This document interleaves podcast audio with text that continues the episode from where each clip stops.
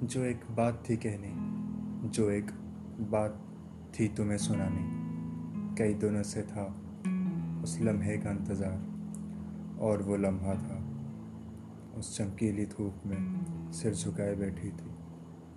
मैं उसे दूर खड़ा निहार रहा था, कोशिश कर रहा था कि इतमाद से जाके उसे कह दूँ, पर ये धड़कने कहाँ साथ दे रही थी? वो तो ऐसे चल रही थी, जैसे कोई झरना बह रहा हो। पर मैंने उसकी कहा सुनी और चला गया उसे कहने को।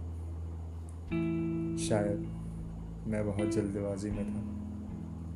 शायद वो समय सही नहीं था। शायद मुझे और इंतज़ार करना था।